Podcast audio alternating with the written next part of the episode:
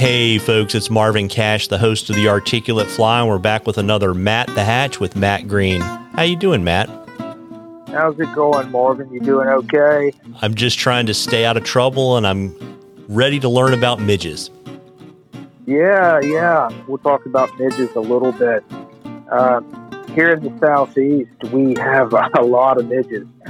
Um, the Diptera, which are the order that the midges belong to, the midges are called the uh, Chironomidae. The Diptera, or the most diverse uh, order of insects in the aquatic insects in the world and in the southeast, which is quite phenomenal. I mean, they're you know really these these uh, true flies, the Diptera, they inhabit about every kind of micro habitat you could ever think of in deadwood, in riffles and runs, in sand, in silken tubes, in sand, and then in deadwood, uh, even living on other arthropods that are fully aquatic, mostly you know, dragonfly larvae, which we can talk about at some point. You know, they're really cool. They actually feed on the hemolymph for the blood of dragonfly larvae, believe it or not quite phenomenal. And there are six subfamilies. And I'm telling you these just for people that may want to know, but they're, they're um, Diamesinae, Prodiamesinae, the Orthocladiinae, and the Chironominae. And the Chironominae are the most important because they contain a tribe of midges. That's a classification level tribe called the Chironomini. And these are famous for being these red hemoglobin midges. And when I say hemoglobin midges, these are midges that actually produce hemoglobin that they store dissolved oxygen in. And so if the DO levels or the dissolved oxygen levels of whatever water body they're in go past a certain point and they would potentially die, they go to that hemoglobin store where that ox- dissolved oxygen is contained and they use it for respiration, which is really cool. Yeah, absolutely. I think that's what people imitate with the candy cane midge, right? Yeah, yeah. And um, I call I I have a, a name for it. Uh, you know, I, I don't know where you got the candy cane midge name, but I've been calling what I use uh, that um, a little bit. Um, but, but so the midge larvae, right? Mm-hmm. They can be red. Uh, the larvae are typically a couple of different colors, and, and it really depends on if they're in streams or rivers or in ponds, and their sizes are correspondent to those habitats. Uh, they can be cream, they can be red, they can be cream and red, which makes them look like a candy cane, that typical uh, red, white candy cane a little bit. They can be gray or green. Uh, folks normally time with curved hooks. I do that too. Some folks are moving away from pure curved hooks to jig hooks. That's a really big movement right now using tungsten beads to get these things down uh, pretty quick in the water column when you're fishing larvae, either on, on a tight line with a Czech setup or just a, a dry dropper setup or just, you know, a double nymph typical uh, setup, you know, with two split shot, three split shot, however many split shot you need to fish to a specific fishing situation. That, that's situational fly fishing there.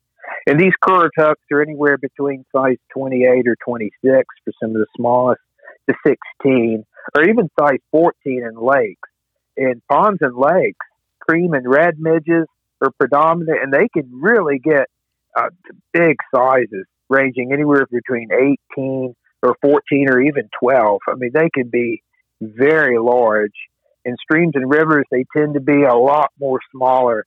Uh, cream midges, which are more predominant of the early instars or developmental stages, uh, typically small hook sizes ranging from 28 to 22, uh, with red and red cream midges that are further along in development, ranging from hook sizes 12, or excuse me, 20 to 18, and then green midges and solid red, larger midges, they're going to be a little bit uh, further along in development hook sizes 18 to 16. And so whether you're fishing in streams or rivers or ponds, you know, what color you use is going to be uh, kind of different and the hook sizes are going to be different and corresponding to those habitats. Uh, the diptera, of the true flies, which include the midges, are what we call holometabolous insects, or they have a complete life history. That means they have an egg phase, a larval phase, a pupal phase, and an adult phase. And that pupal phase is this phase of rapid development, typically where the insect is a good bit larger than it is in the pupa, but actually um, and a good bit larger than it is in the adult. The adults tend to be smaller because the pupa is m- mostly just water weight in the end, and so is the larva to a certain degree.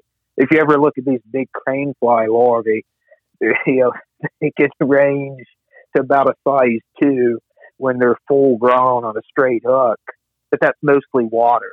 Uh, kind of kind of crazy the size difference between some of these larvae and adults and even adults and pupae. Got it. And then, you know, obviously, you know, we get the little midge clusters and when they hatch, you know, what's the kind of the transition from, you know, being a larva or pupa to hatching and kind of what are your suggestions on how to fish that?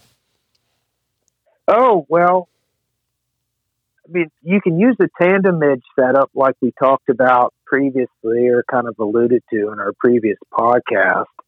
Uh, the, typically, what I what I like to do is to fish the emergent adults that are right on the surface. The pupa is going to spend a little bit of time uh, on the surface of the water as it emerges, but um, doesn't really take all that long for it to emerge and become an adult. And so that's why I think the adults are a little bit uh, more important to fish. And, what what I fish are mostly smaller insects, uh, anywhere between a 28 and a 26 or a 24. And, and these are flies that are tied on dry fly hooks, typically uh, TMC 100s uh, with down eyes. And it's just really a, a simple thread body uh, with maybe one or two wraps of thread, and then uh, a single to a one and a half wrap of grizzly hackle that um, you know it, it, corresponds to the size of the hook you're fishing. And, and these adults can be yellow gray green or black. Typically if i'm fishing the tailwaters for example i'm going to be fishing green and black adults. Those tend to be most predominant at the times that I'm fishing these midges, uh, typically over the winter between November and February, and then early into the into the mid spring, anywhere between March and uh, early April, before the Mother's Day caddis emerges on any of these tailwaters and, and other. Um, you know, Blue Ridge uh, streams throughout the southern Appalachians and mid uh, Atlantic, and so it's important kind of to go back to the, the style of the fly to have just one or one and a half wraps of the grizzly hackle because really these flies are going to function as soft hackles. And so as you fish them on a tight line using kind of a Leisenring lift technique, uh, typically on a 9 to 12 foot leader, and separated by about two feet to two and a half feet of six or seven X. As you're fishing these small flies, five X is going to be a little bit too big. About the cutoff for five X is is really about sixteen uh, or eighteen size hook. Yeah, if, if you're fishing anything smaller than that, you're just not going to be able to get the leader through the hook eye very well. And and then that connection with the hook eye is going to be very rigid, and so it's not going to move very well it's not going to appear very lifelike and it's going to it's going to drag. And so you really need to fish a six or seven X uh, tippet or or leader material with these smaller flies. Now, if you're going up to like a larger size 16 green or or gray midge, for example, in an adult, then you might be able to get away with 5X, but still it might drag just a little bit. And even then, going with the larger leader, you're going to have to lift the rod tip at a little bit uh, larger, uh, greater, real, yeah, greater angle than you would by fishing these uh, these smaller flies. I mean, you're going to hold the rod at about a 45 or 30 degree angle, and then you're going to lift the elbow and the shoulder and kind of lift the rod up and kind of lift the line off the water when doing this. And that that rises the flies through the water column, even if they're sinking a little bit. And you can use a little Frog's Fanny initially to kind of keep them on the surface. And really, you're looking at casting different uh, distances of about mm, 20 to 40, maybe 45 or 50 feet is about the greatest you can have control with this technique. And so you really need to be fairly close to the fish, uh, casting to the left or the right of the fish, lifting the rod and the handle up with the elbow and the shoulder. And as you're as the fly is moving the current in the face of the fish, then you lift up even more, and so that the fly is passed just in front of the fish.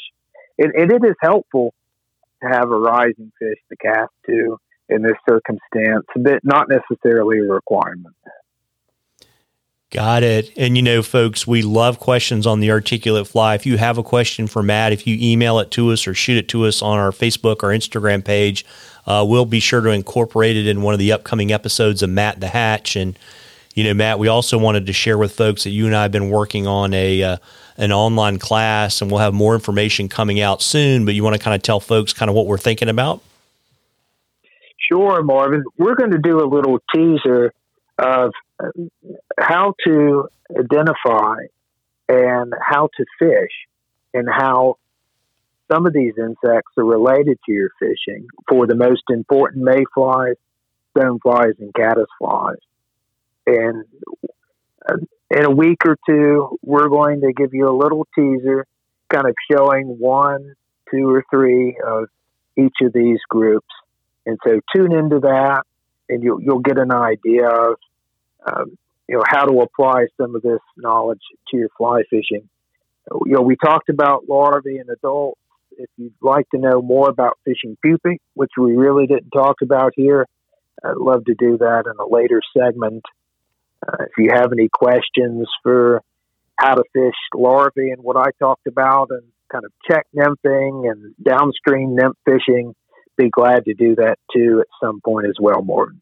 Yeah, that would be great. And, you know, it's going to be great. We're going to kind of give you a taste of what we're working on. But, you know, the idea is we're going to have more detailed classes on mayflies, caddis, and stoneflies. So I think you guys are going to really enjoy it. Uh, as always, Matt, I appreciate you uh, tearing yourself away from the microscope to spend a few minutes with me this evening. Yeah, Marvin, we're out in the field constantly right now with students. So glad I could break away for something short like this. And folks, if you have any questions for Marvin and I about this upcoming segment we're going to do with mayflies, stoneflies, and caddisflies, uh, just give us a buzz. Absolutely. Well, listen, folks, tight lines, everybody. Tight lines, Matt. Thanks, Marvin. All the best.